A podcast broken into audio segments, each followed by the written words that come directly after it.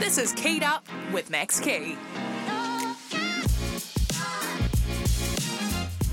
Three, two, one, and we're rolling. Hello, everyone, and welcome back to another week of Keyed Up. I'm joined by a very special guest again this week. He is a comedian, professional funnyman, interior designer.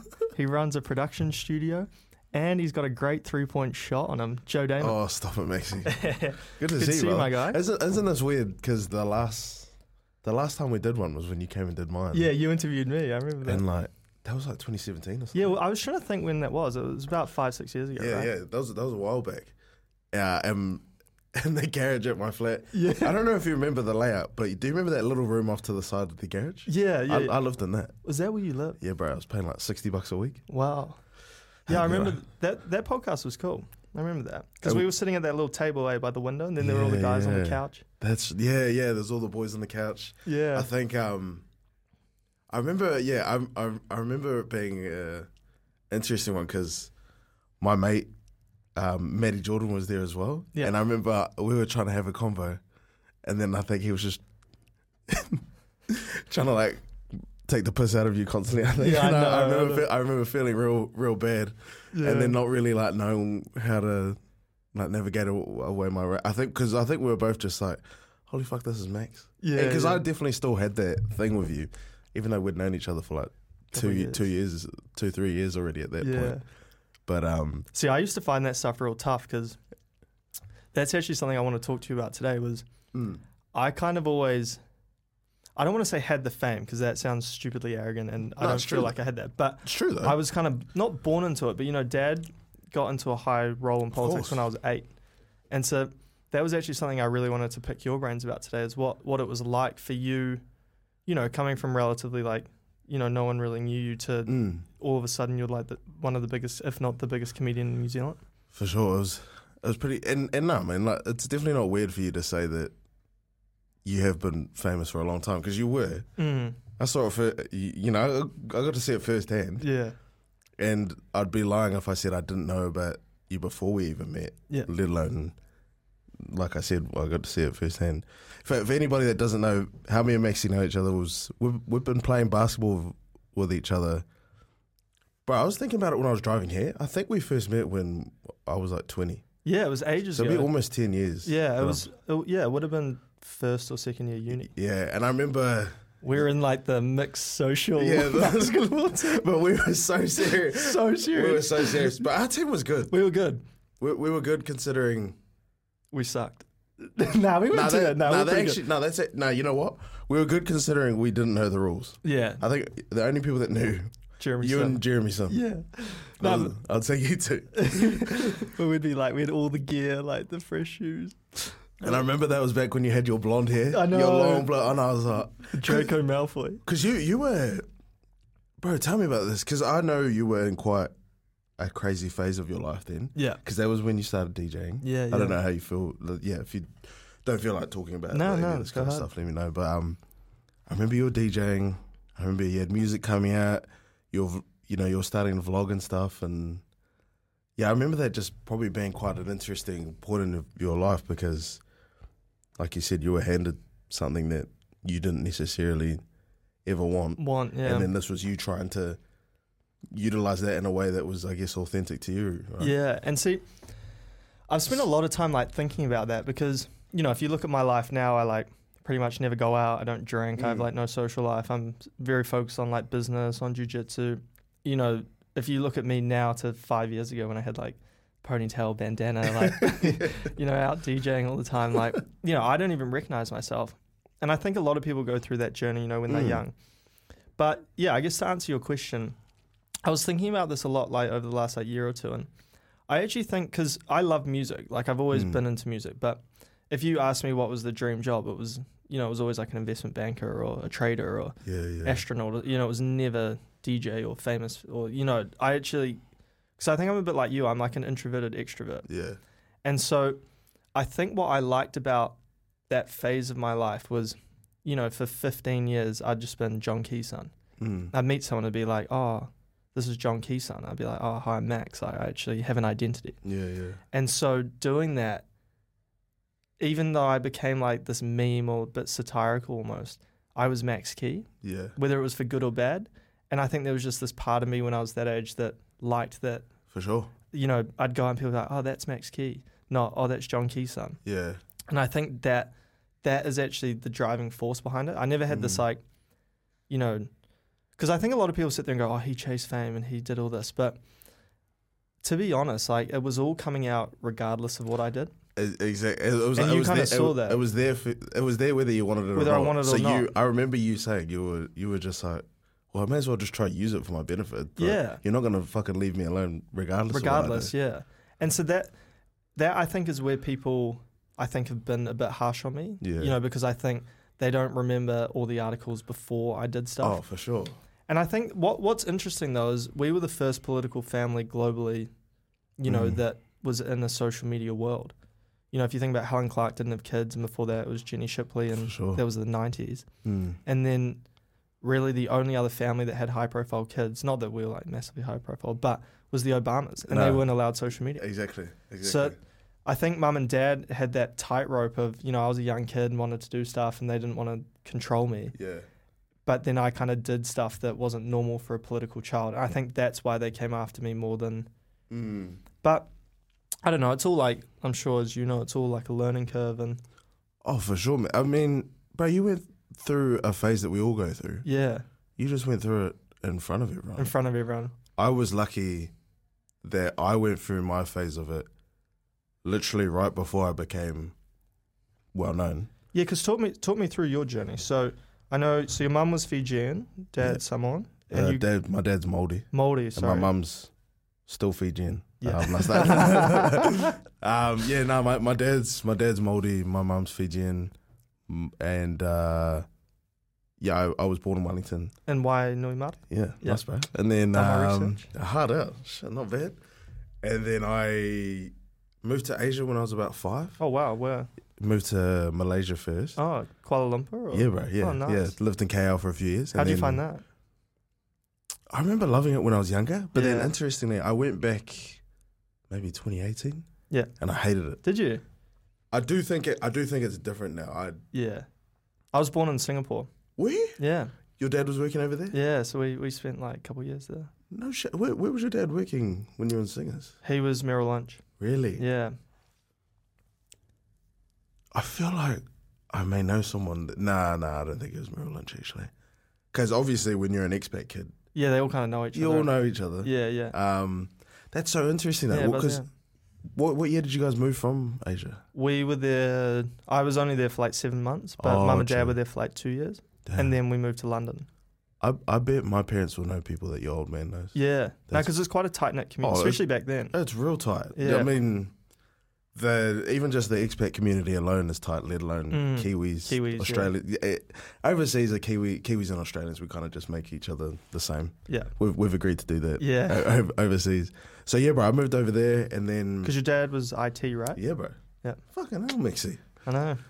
You knew that he did IT, but thought he was Samoan. That's so crazy. but um, no, no, but I'm, I'm, bro, I'm really, I'm really impressed, man. Honestly, um, yeah. So my dad did IT, um, and then my mum's been in, and- in and out of the industry too. And then What was IT like in the? Because that must have been just when. yeah, that's so. My my dad back in the day used to work for a company called EDS, Electronic Data Systems, and they, I think they got bought by HP, kind of around when we moved back to New Zealand, which was about 2006, seven. Yep. Um, and they, bro, they used to be based in um, that Smales Farm building. Oh, Yeah, yeah, in yeah. Taka. Buzzing. Yeah, so they used to be based in there. And his, his job was predominantly like setting up data centers and stuff. So Yep. that's why, you know, hence Malaysia. Yeah, yeah. Then we moved to India. Oh wow. You know, What was that like? just- oh, you know, it's data center city. Yeah. Cool. You know, you're not you're not short of call centers over there. so my dad was it was literally my dad's job to go set those up. Yeah. Um, and did you move to India? yeah, bro. So I lived there as well. Shit. Mum, lived in Mumbai, Wow. gnarliest city in the world, bro. Do you have an iron hard stomach? bro, the, the- I It's probably I, trained I you think well. I think to this day still because Yeah. of that. But well, that's that's one of those cities that people don't really. When you think of like a crazy dangerous city, everyone thinks of like a Rio Mm. or you know somewhere in South America. Yeah. But India is of that ilk. Is it? I've never been. Bro, it's crazy. Yeah. I, I could be walking along in Mumbai, bro, and just see like a foot on the ground. I'm not even talking shit. Yeah, no, that's it was heavy. it was crazy, bro. And you know, you just see. We used to go down to this this local market, and it's where um, me and my mum, me and my mum would go down and buy um, bootleg DVDs. I remember that. Yeah, bro, so- that's a throwback. It was so funny. So they had um, they would have bootleg DVDs, and so if it was a really shit quality of a movie that was out, it, Mhm. it would just be called DVD. But if it was a high quality one, it was called DVD nine. Oh, So if you saw like a DVD nine of Harry Potter, you were straight in it there. was like sixty dollars. So and would get it every time. yeah, So that um, IT money. yeah, bro, that IT, that IT money. It was um, but but yeah, man, it was just it was such an interesting um way to grow up, and then coming back. How old were you then? I think we came back. We we were back and forth for years, but we came back kind of permanently when I was about ten. Oh wow, so you do Yeah, remember quite a bit of. Yeah, bro, heaps, Sure. heaps. And I I I, I talk about it in my stand up. I remember I was old enough to remember what it was like coming back to New Zealand Mm. and then seeing how different things are. Did it feel real clean here, or just like the pace of life, kind of? Pace of life was that that was crazy coming back and just seeing how much slower it is. Mm. But I think um I think what freaked me out was the Kiwi reservedness. Yeah. In what way? Just how much we hold ourselves back. We don't um I, I still remember this being ten years old and thinking everyone in New Zealand was I remember saying to my mum, everyone here is quiet. Yeah. But I don't think I meant in the sense of we don't talk, it's just we don't express ourselves and that was something yeah. I was able to pick up really early. What in, in India did you find they were more? They're just more, yeah. They're they're, they're just more expressive, and Yeah. it's not in a. It, it, it's not in any crazy sort of way. They just Well, I think part of it could be this is an absolute stab in the dark, but you know it's such a big population that to be heard or seen, you probably have to be a little bit more. I think that definitely plays a part in it. But I think it's also there's one thing with, with Kiwis that we don't realize is no nowhere else in the world are they as reserved as we are. Mm. And people always say Kiwis are really um, like friendly and easygoing, which I would say we are, but I would say we're that kind of to a surface. Like, I was just to, gonna- like to a point. I mean, That's what I found traveling is I feel like Kiwis are really nice when you don't know them. yeah, You know, if you're like, oh, where's the dairy or where's oh, you Oh, know for sure. directions, but when you actually want to get to know someone or get like it's hard making friends here. yeah. I, I would how I would describe a Kiwi relationship is, and I'll use a basketball term: high floor, low ceiling. so it's really easy to feel like you're someone's really good mate. Yeah. kind of off of nothing. But then what kind of hits you with reality is that you realize that it probably doesn't go like It's not very deep. it's actually not mu- doesn't actually go much further than that. Yeah. And I can say that with friends that I've had for years. Like years, like dudes that I've known really well, guys that I've lived with.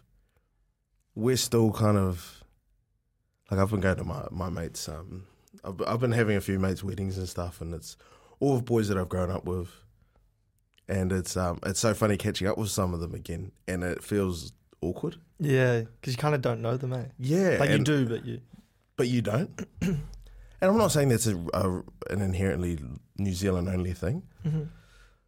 but I do find that that probably happens more in New Zealand for me than anywhere else. Why do you think that is though? Because I think we never got to that level in the first place. Yeah. I think we never got to a level deep enough to have anything more than just surface level. And the only thing that was stopping us from not being that deep was that we were together all the time. Yeah. And as soon as we're apart, that's that's why our relationship reveals itself to what it really is. Yeah. But in New Zealand, because we're so small, you probably will have relationships like that all over All your over, life. yeah. But you'll just never experience it because you're never going to be apart from all these people. Yeah.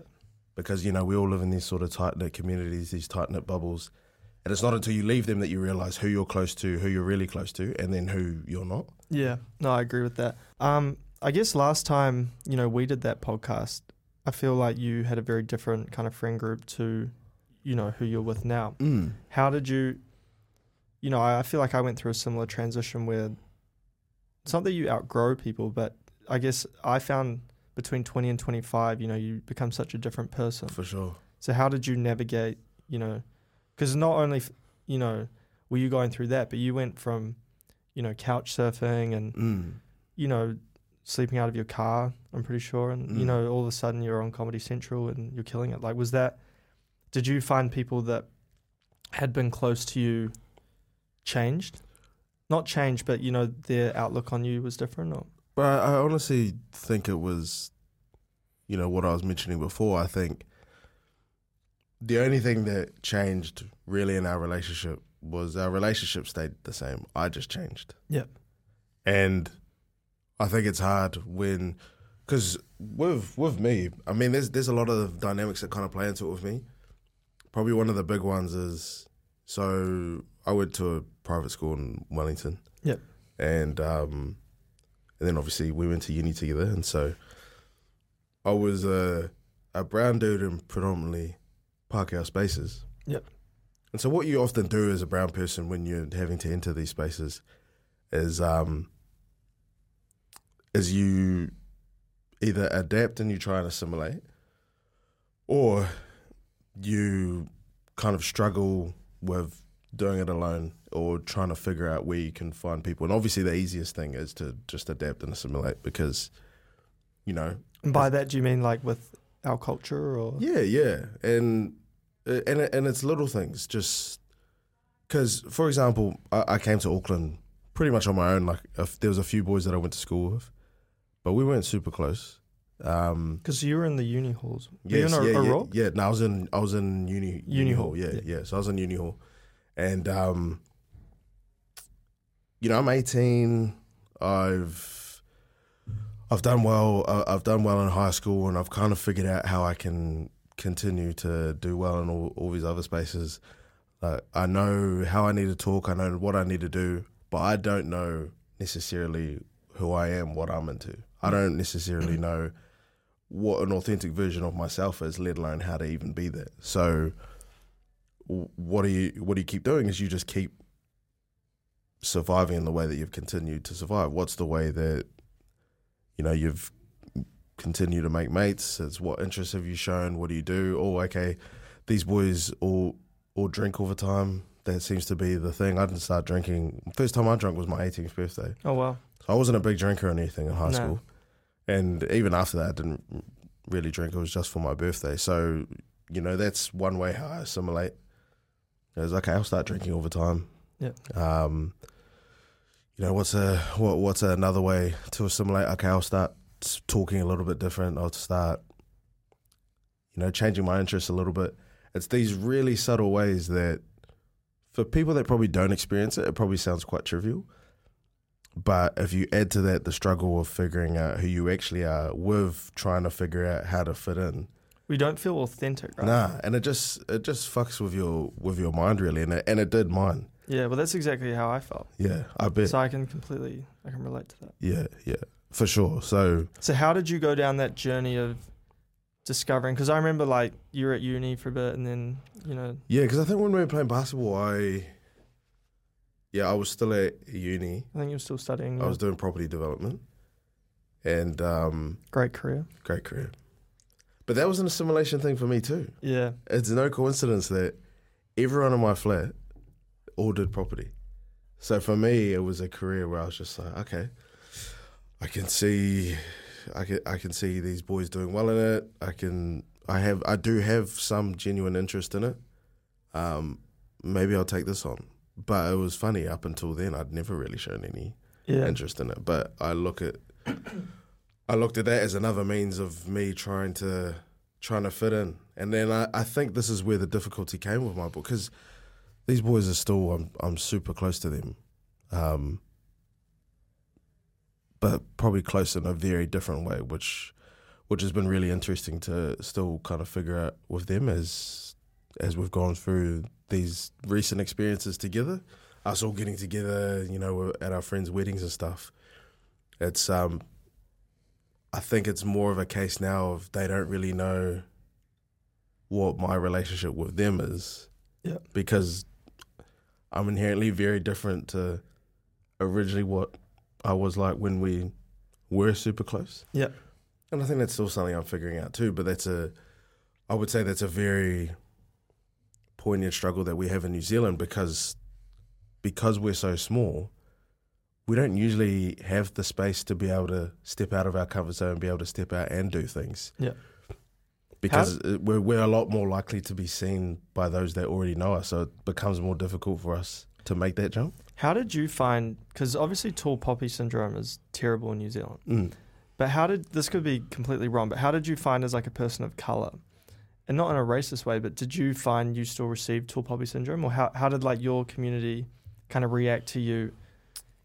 You know, because you you became a very public figure, you know, and Mm. a lot of your humor is based on kind of the cultural stuff. And Mm. did they appreciate that, or Yeah, the the brown community has always been super supportive of me, but it's because like like one one thing that the brown community, uh, brown people, I should say, value is we value um, humility and we value respect, and I've definitely gotten criticism at different times for. Uh, for different things, and I think those times have only been when I guess they've questioned what I'm doing, you know, in in those regards. Yeah. But bro, I'd be lying if I said I've had a very difficult experience with it. But I would say what I was lucky with was like I said before, I got to go through that journey of realizing myself and finding myself before anybody even knew who I was. Mm-hmm. So by the time I did become I did by the time I was put into spaces where more people would see me, you were kind of ready for it? yeah, I knew my perspective. I knew where I was coming from. I'd already battled with my identity all through these years, and I'd figured out at least who I wanted to be and how I wanted to be there. I definitely was not that. And how did you go? What was that journey like for you? Like, did you write goals out? Did you? Yeah, yeah. So the first one was goals for sure.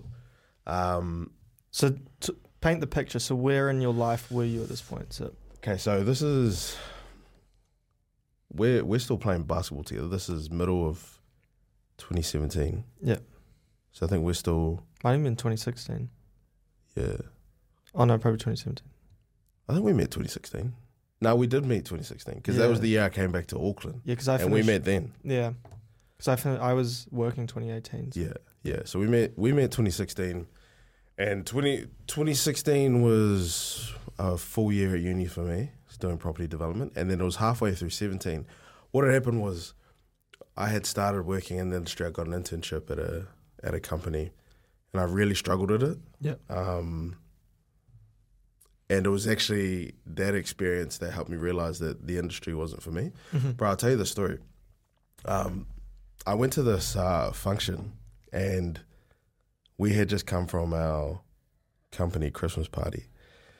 And we went to this function straight after. This is going to be, this is such a weird, buzzy, kind of full circle thing. Um,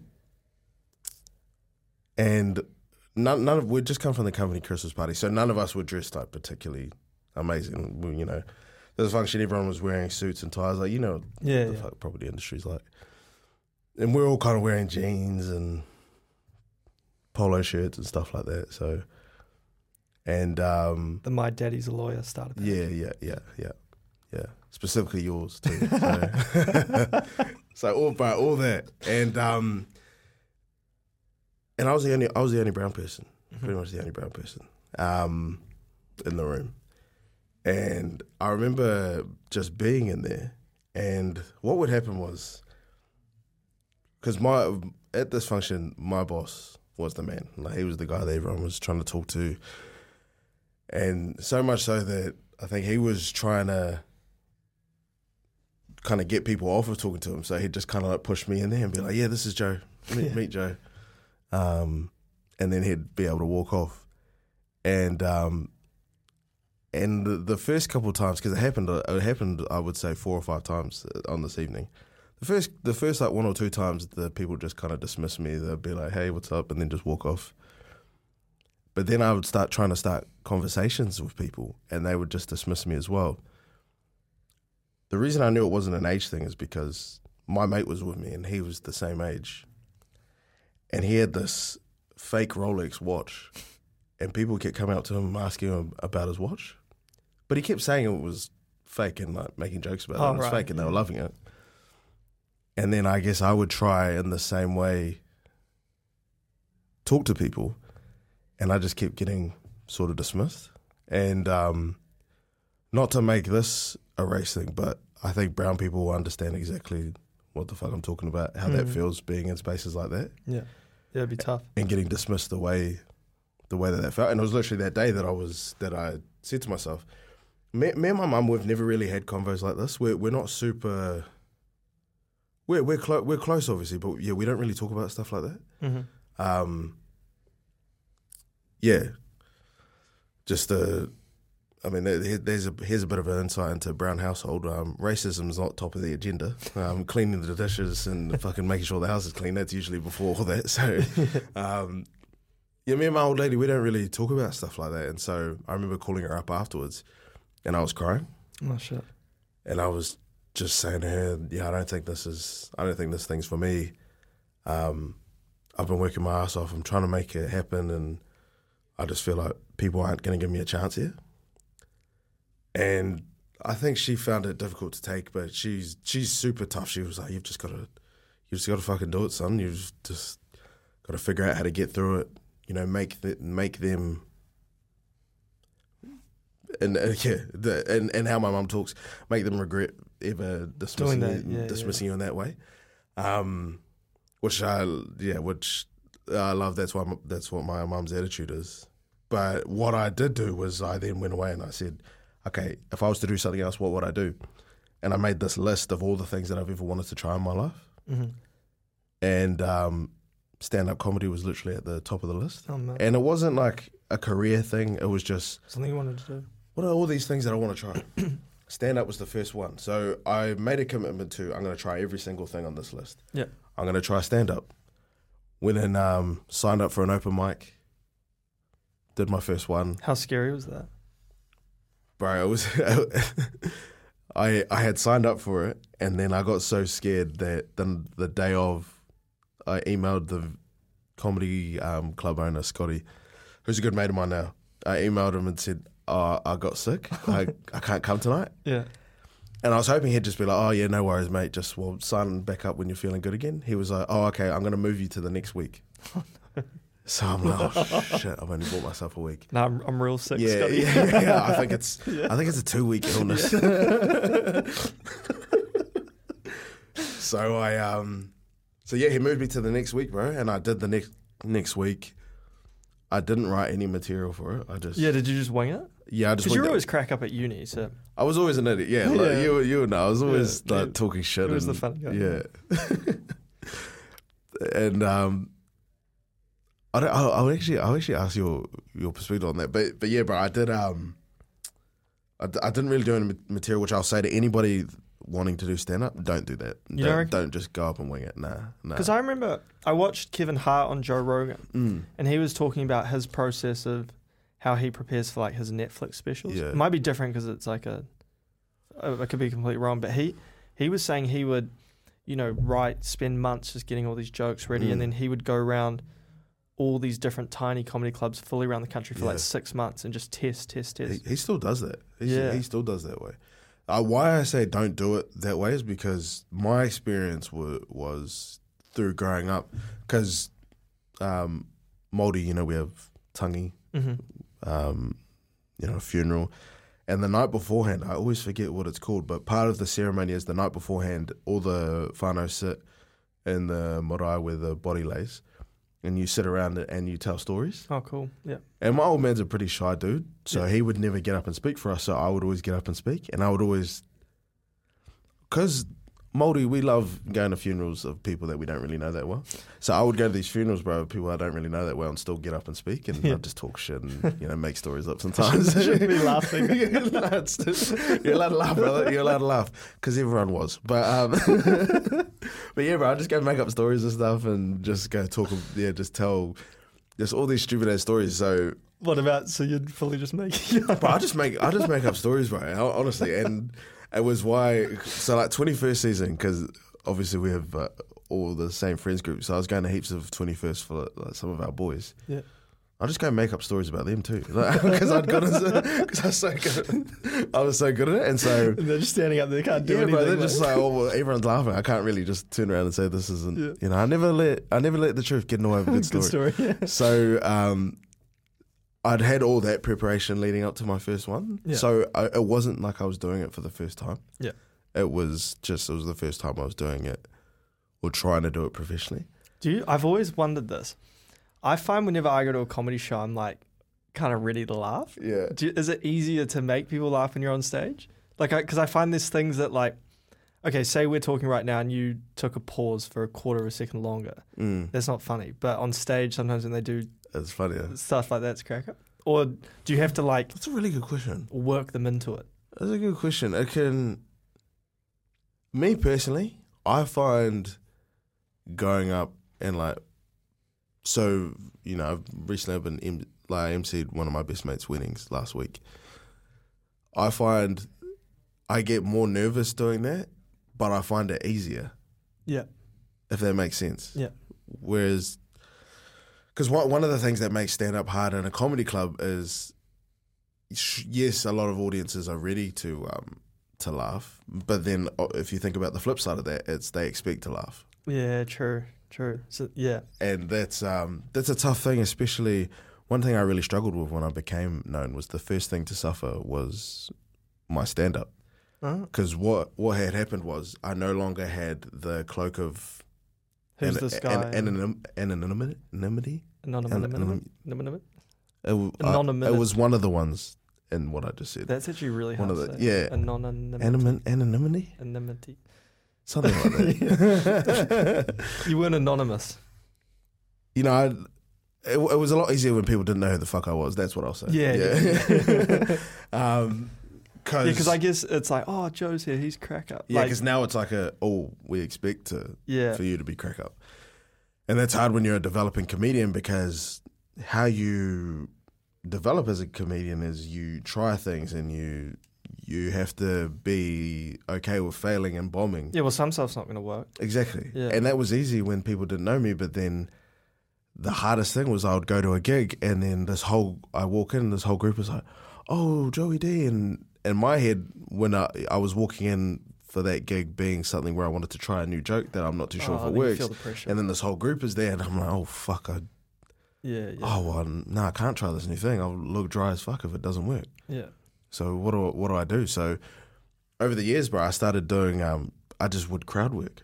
Mm, yeah, 'Cause- because you're real good at like someone say something and then you always have that like, Bro, but the only reason I would do that was because that's an easy thing to. It's when you're good at it, because crowd crowd work is probably the hardest thing in stand up. yeah, But it's when you're good at it, it's the easiest, easiest, thing. yeah. But that's not in a good way. Yeah. It's It's like the low hanging I be- fruit. yeah, it is. I, I became a one trick pony because I was too scared to actually try put myself out with material. So my process, my thought process was, if I just crowd work, if it doesn't work, then I can just say, "Well, I'm improving. I'm just pissing around." Yeah, true. You, you can't criticize me for that. yeah, So that's for so bro for like my first kind of three years being um, a bit more out there on the scene. That's all I did because it was all I was. I was too scared to try material. I was too Mhm. scared to actually try anything. And then, um, and Did that change? Yeah, bro. It, for the it changed uh, like near the end of last year. Yeah. So only recent has. And how'd you how'd you get yourself to, you know, drop not ego, but how did you get yourself to drop that that fear? I took two. I took two years off of stand up. Yeah. So I would do the odd gig here and there if a mate asked me to help up on something or Because you've talked about, you know, there's a bit of a theme I felt in the last like six months where last year was tough for you. yeah. Why was that? There was a lot of things. I've I've been in a really strange kind of transitional period of my life. This uh, this last twelve to eighteen months. Yeah. Um, and I think it's a case of being very successful, but feeling like a failure constantly. No one knows, you know, the difficulty of what you're doing more than you do. Mm-hmm. And I think what I find hard, and, and I'll, I'll bring it back to my mates' weddings, the, uh, even just the conversations I've been having with some of my mates, I've been really, it's really hard, bro, because say, for example, people ask me, how you been? You're killing it. and then I'll tell them how I'm not killing it, what's the struggle for me, how I'm finding it hard, and the reaction is never "I'm sorry to hear that." It's always, "Oh no, but everything else is me, though, isn't it?" Yeah. So it's, I think it's this weird thing of. When I first was able to talk about mental health, my struggles were relatable. Whereas now I feel like people, because they can't relate to them per se, I think it's harder for them to understand exactly what I'm talking about, struggling with. Yeah. The feelings that I talk about, I've always talked about. But I think that's the problem with social media is, you know, they'd see you and, you know, you get all these like comments and everyone's like, oh, he's hilarious. And, you know, Yeah. it, it looks like everything's perfect. Yeah. So, But- I, But that's my fault too for painting it that way. yeah. But then, you know, at the same time, if everything's like morbid and depressing, you know, you Mm. lose all. Yeah. No, it's definitely, it's, it's a tough thing to navigate. How, Yeah. um,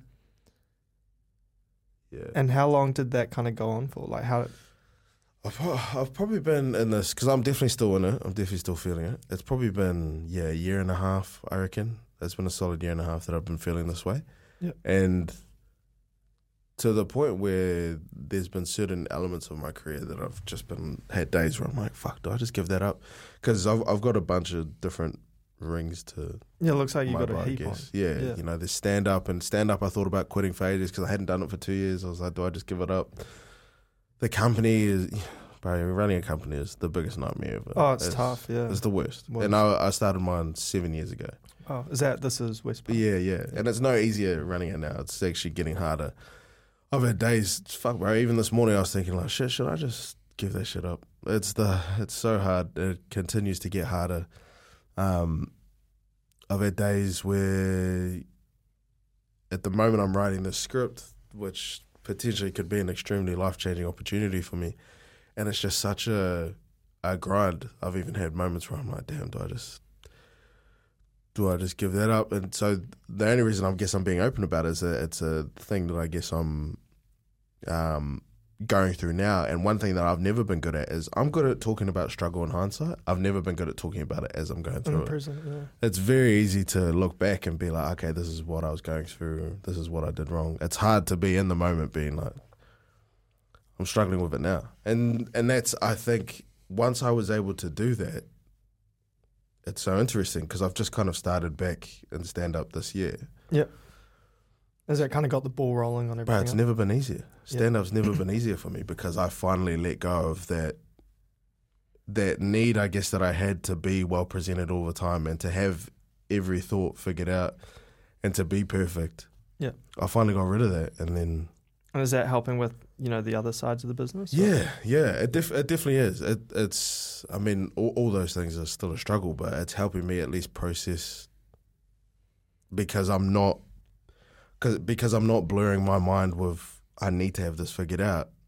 I'm giving myself that love and respect to be like, bro, it's okay that that you suck at this. It's okay that you're shit at it right now. Yeah. You need someone else because then that opens my mind up to okay, you need someone to help you with this. Okay, you need to find out how to get the money to help you with that. Yeah. Rather than I put the pressure on myself to have it figured out, and that then shuts off your ability to look at those other avenues of where you could need the help. Yeah. So yeah, bro, that's that's just kind of like the journey that I'm on right now, and it's it's hard as fuck, but it's um I'm grateful that I've kind of figured out my Yeah. way forward with it. No, that's awesome to hear. I think one thing that helps me as well is every morning I try to write five key tasks for the day. You've told me about this. Yeah. It sounds stupid, but there's something about, you know, you wake up and you're like, oh shit, what do I need to do today? So yeah, like today I might write podcast, meeting, gym, got you. like dinner. It can be real, Real basic. tiny stuff. But then at the end of the day you sit there and you go, Oh yeah, I did that. Did that. that.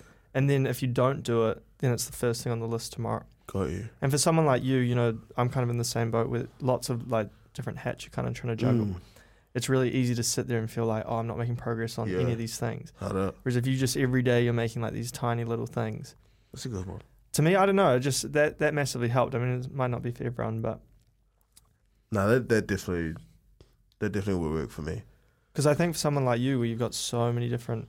Because I think where it'd be tough is how do I explain this? So say, say it's like the gym. Say that you've never started gymming, and then all of a Mm. sudden, you know, you're making like massive gains. You're getting really strong. You feel Yeah. really good. If you, you know, say get to like a really big peak at some point, Mm. and then you know, you're still making gains, but they're like way more like small and you know not as incremental. Yeah, It feels like you're not getting better, for sure. and that you know, for someone like you, where you know your stand-up's gone up, this is West Park's huge, and you got the show on Comedy Central. Mm. It could be easy to get in that mindset where you sit there and go, oh, "I'm not doing well," and It's a really good way to put it. But it's not that you're not doing well; it's just that the bar you set on yourself is so much higher now because you have expectation. That's a really good point. I actually don't think I'd thought of it that way, but that is a really good point that you raised. Because now it makes me think of Well, if you look back at how far you've come, it's crazy, It's right? crazy, yeah. And so it's just now that, you know, because maybe you get the show on Comedy Central and you do these things, and then all of a sudden it's like, I need to do this every year. Yeah, yeah, yeah. But- it's a good point, bro. You know, maybe you do it every five years, but the one in four more years is the big one. It's a good point. Because then now, now that brings now where that brings me back to is like you met me before I even did this shit. Yeah, and that's what I'm saying. Like when I hear you saying all this, it's like, oh, God, I hope he doesn't give up on all this stuff because Yeah. you're killing it. Yeah, You know, and that's where I think perspective's everything. Mm. And that's where, you know, I think when you write all this stuff down, you know, because then you can sit there and six months later you go back and go, oh, shit, I remember when I was grinding on that. Mm. Whereas when you don't do it, when you have so many things in your life going on, you sit there and go, you, you know, it can all get a bit lost. Yeah, yeah. Because imagine if you threw away all that and then in two years, you know how you're talking about you're good in hindsight, you're probably going to sit there and go, shit, that thing was Oh, mega. Yeah, that thing was mean. You yeah, know? that's such a good point, bro. Where where did you get that that uh, perspective from, or, or you, you know, the fact that even you did the task thing? Where where did you get all of that from? Where was that change for you? See, I, I have really bad OCD. Really? Yeah. I got diagnosed like three years ago. True, because your car is messy as fuck. So I, I know. I'm, no, I'm kidding. Yeah. I'm kidding. But I think for me, like a lot of my OCD is perfectionism. Okay, Like I get very obsessed with everything has to be perfect. that's. You know what's really funny is that um, I remember. I actually remember reading about it somewhere, and it was something about you, you often see somebody with that get really good at one specific skill, usually in a sport. Mm. And I'm not talking shit here. Like your three point shooting. yeah. Now that makes me think about that Yeah. Well, because for anyone listening, Maxi's an exceptional three point shooter. But I think yeah, and so I, I think my life, I always went through these things, and you know I'd get obsessed with basketball. I could see and it, yeah. All I would do is go shoot threes. That's so And interesting. I could see it now. Yeah. Again to jujitsu, it's like got to go to world champs. Like got uh, you. like business, I was like got to be the biggest property developer, and DJing Mm. had to be the most famous. Yeah, yeah. And so everyone sat there. I think in the positive aspects of my life, no one's noticed the OCD Mm. because it just looks like I work hard and you know I want good grades and Mm. blah blah blah blah blah. But it was just this drive, this fear of if it wasn't perfect, things could go wrong. And so the problem with that was that because I went through a massive phase that you went through probably about three years ago, where I was, I wouldn't say I was, well, I probably was depressed. You know, it wasn't. Yeah. I always viewed depression like you're stuck in bed, everything's dark, you want to kill yourself. Yeah. I was never like that. right. But I was going through something very similar to you, where I sat there, I felt like a massive failure. Yeah. And when I look back now, you know, I'd had a really good job, I'd traveled the world, I'd done all these things, but Mm. I'd spent my whole life going, "Oh, you're only this because you're John Key's son."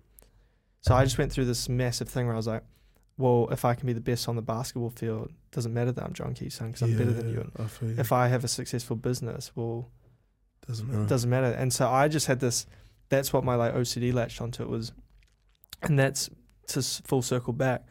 That's kind of what I loved about the DJing was that I became Max Key, and so and it was so far from anything that your old man even has like realms within yeah, that people couldn't say. So they couldn't say it. And so I've just been on the stride my whole life to do all these things. And I didn't realize I was doing it per se, but in hindsight and like with a lot of reflection, I've realized it was just the strive for perfectionism. Mm. And not, Interesting. it's not because I wanted to be perfect, but OCD latches onto uncertainty. So you get scared of if, Right. so- and so that's why people like Interesting. facetious, facetiously like tidy their house, or it's because they're scared that if it's not perfect, something will go wrong. And so in my head, it was like, if I'm not the best at this, if I'm not the best at that, Something could go. something could go wrong. And it was like my way of controlling the anxiety was Mm. just to work really hard.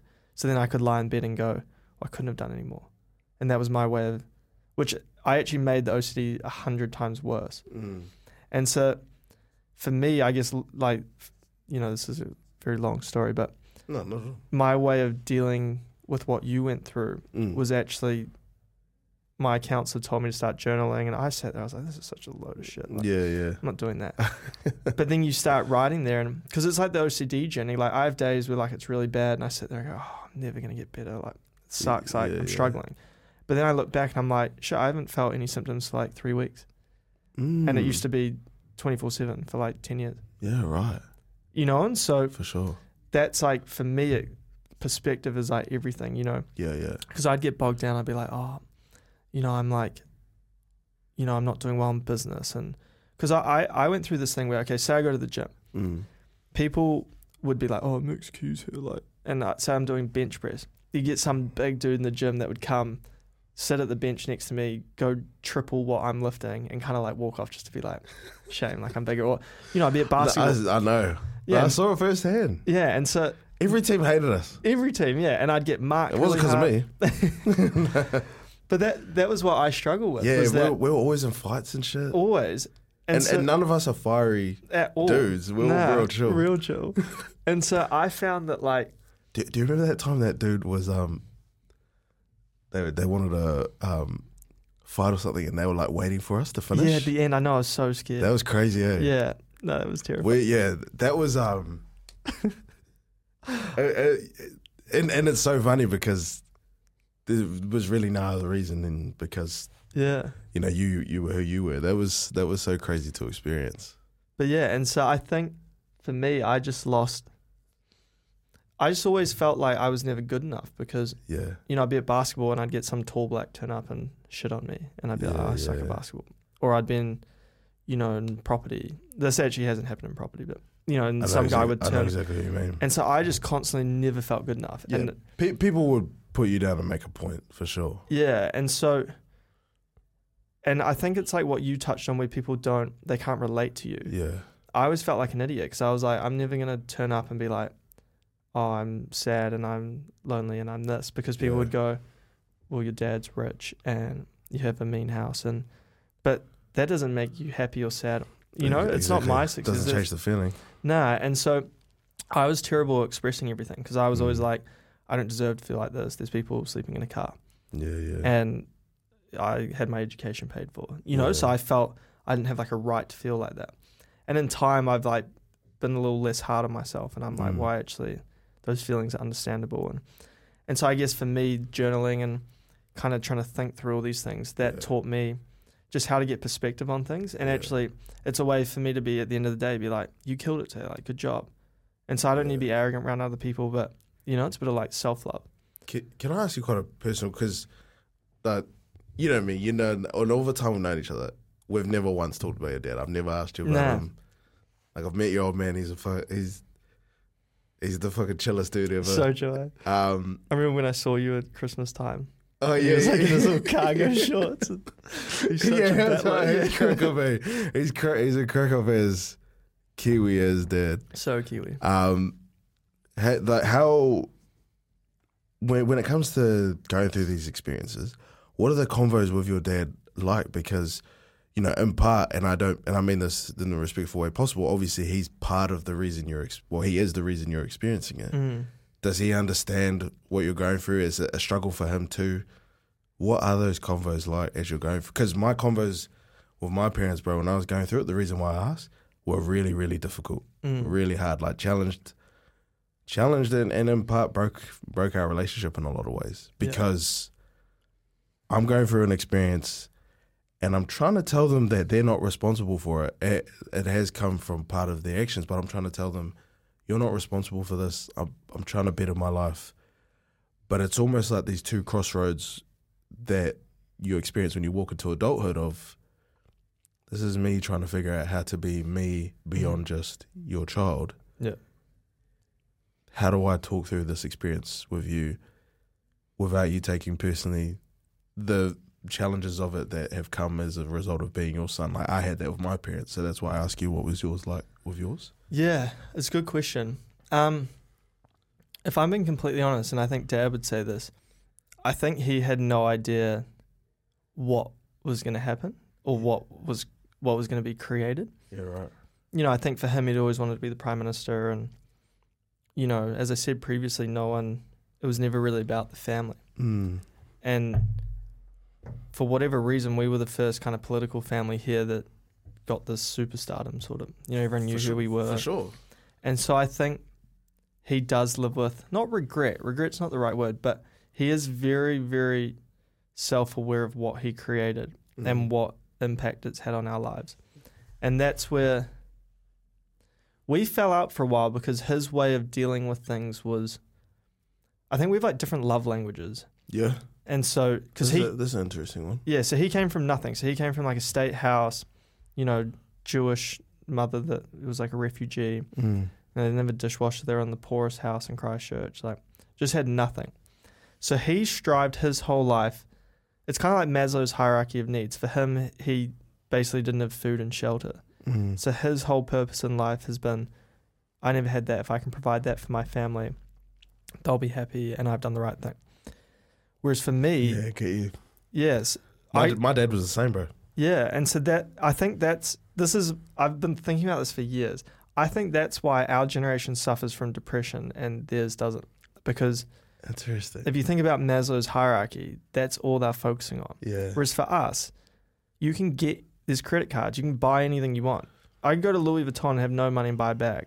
I can't afford it and I'll be in debt, but I can still buy it. You can get anything you want at any moment. Yeah. I'm hungry, Uber Eats. I Yeah, want to go yeah. somewhere, there's an Uber. I want to match hot girls, go on Tinder. I can do anything I want at any moment. Yeah, and you do all those at the same time. I've seen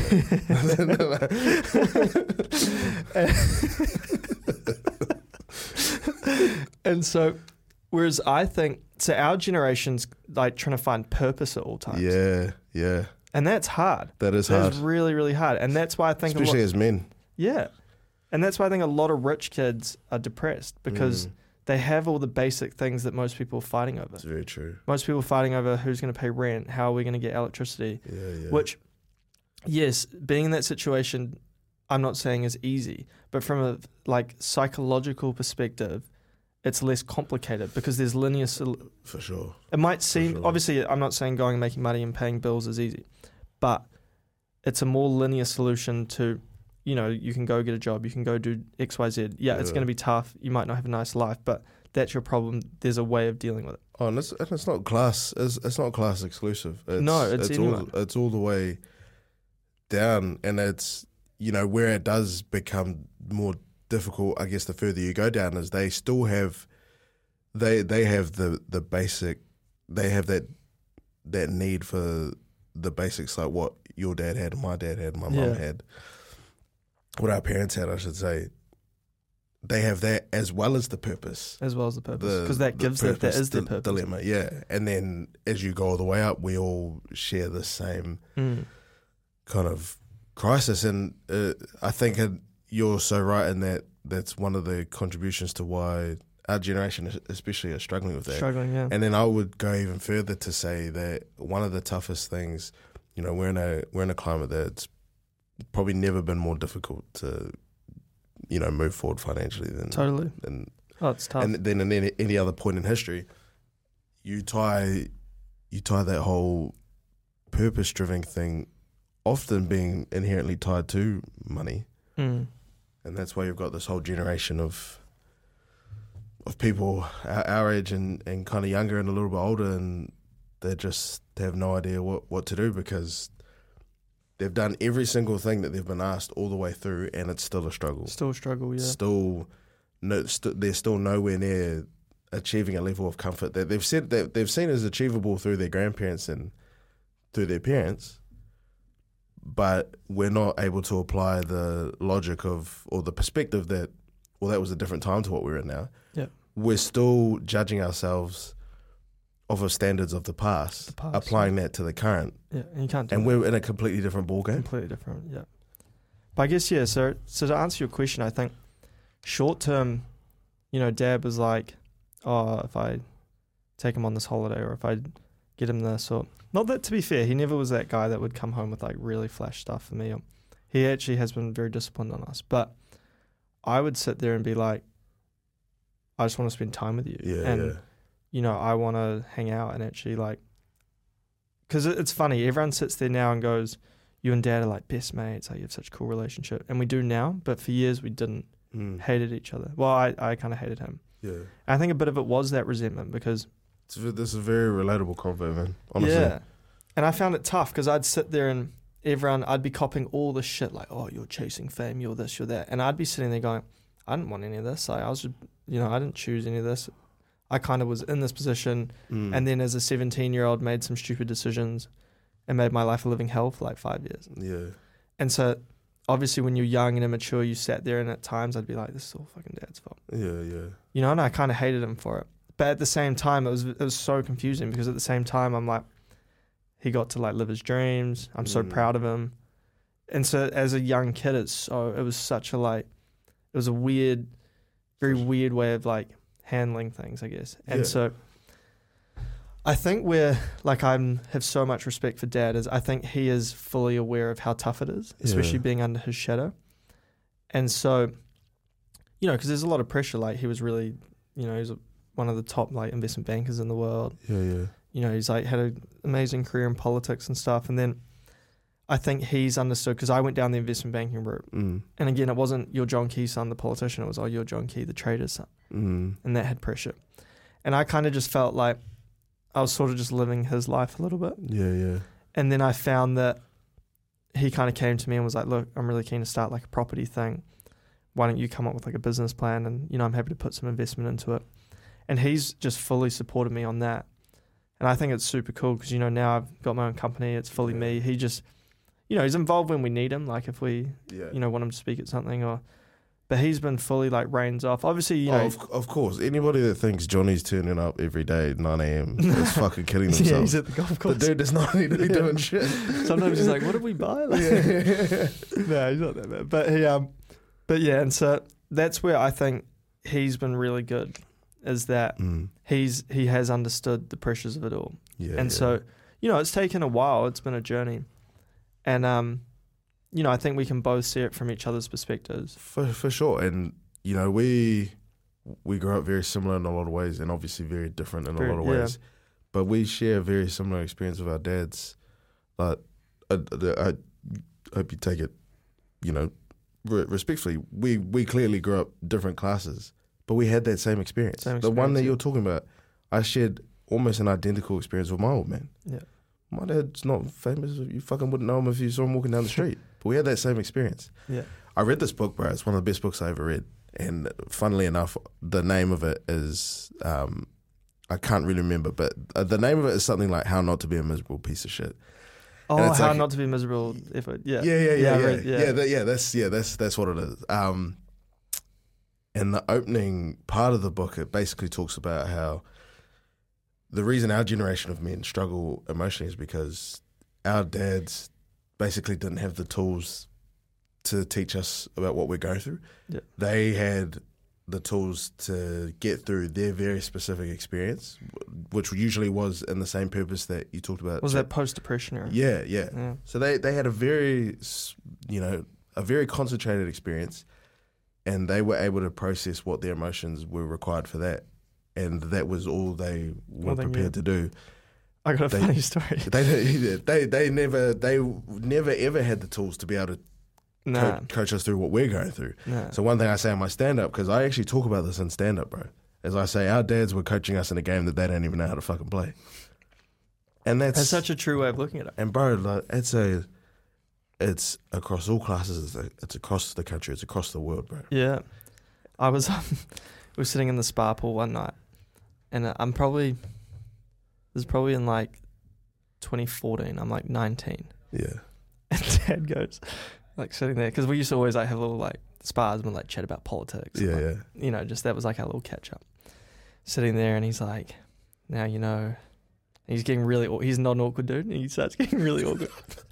and he's like, "No, Max, if you, you know, if you ever want to chat about, you know, certain changes," and I'm like, "Are, are you having the, the birds and the bees chat?" with me?" I'm like, "Dad, I'm 19. Bro, I'm. I'm, You're I'm twenty. I'm twenty this year, bro. You're like four years late." It was so funny. He's like, "Oh, you didn't know." And then we Bro, never told him. Thank, bro. Oh, bro, this is my my old man is cra- okay. I'm, I'm just gonna tell you, bro.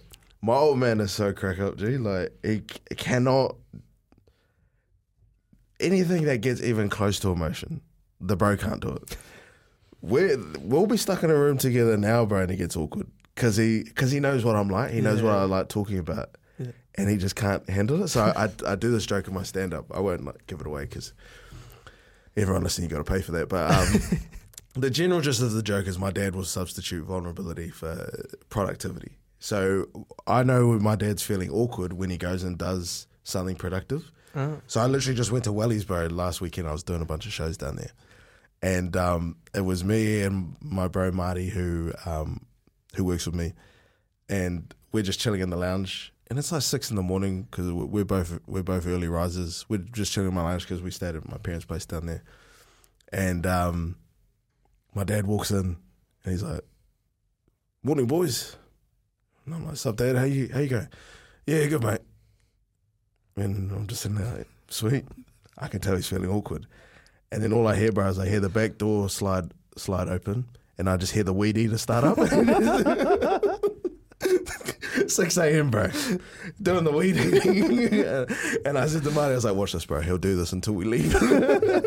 so let's just get out of here and save, save him the hassle. I wonder if your mum's worked out like how to be awkward so that he does all the chores, Oh, like all the dishes you, dirty. you, you know exactly where the joke goes, brother. Yeah. But, but yeah, bro, that's um, and that, bro, that is like a, such a quintessentially the Kiwi dad thing. yeah. Like they just want to be able to put food on the table and make sure that we're all good. And anything more than that, Yeah.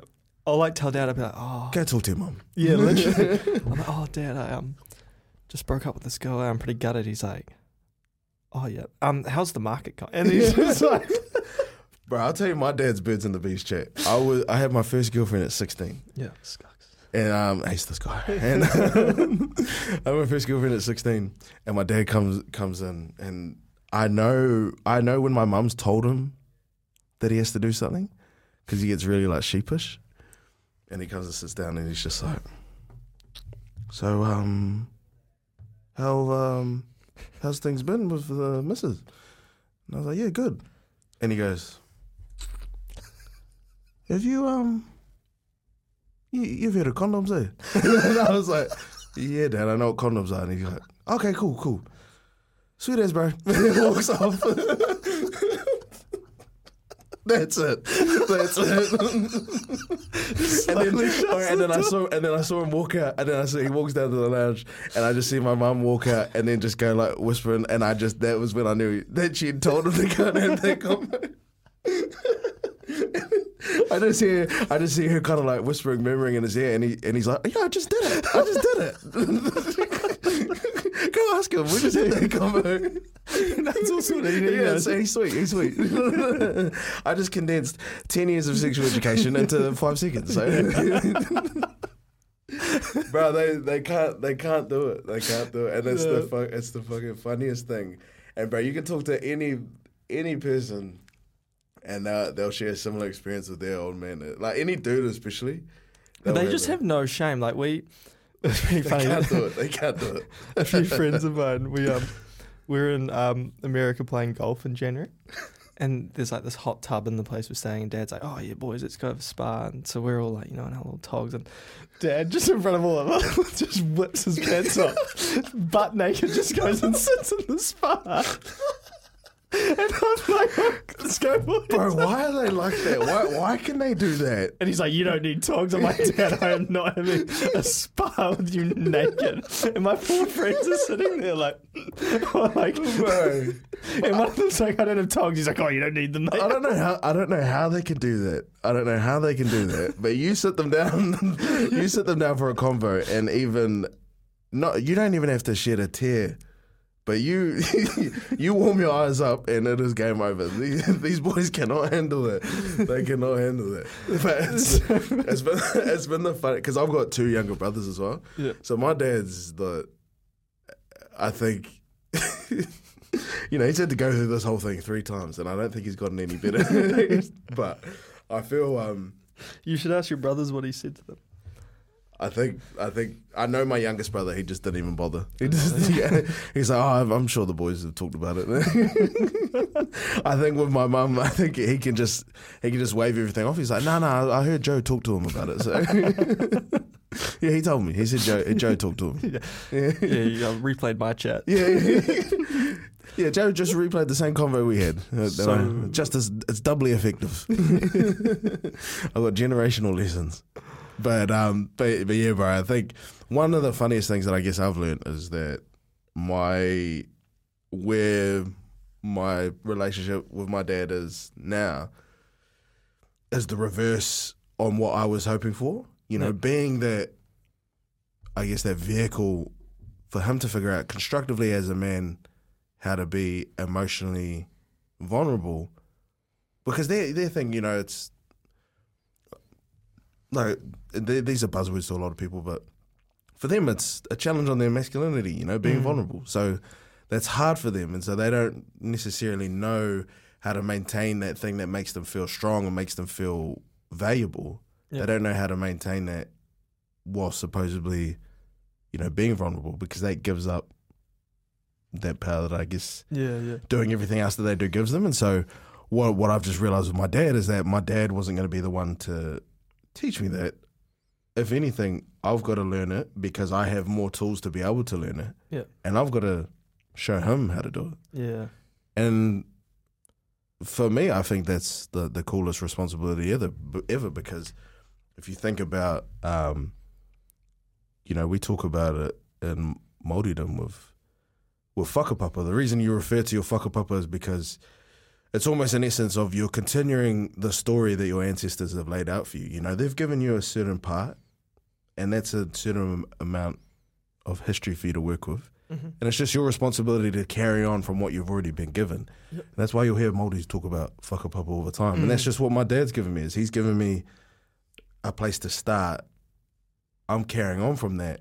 And that's why I'm able to get to these higher heights because I'm going off of what he's already set Yeah. out.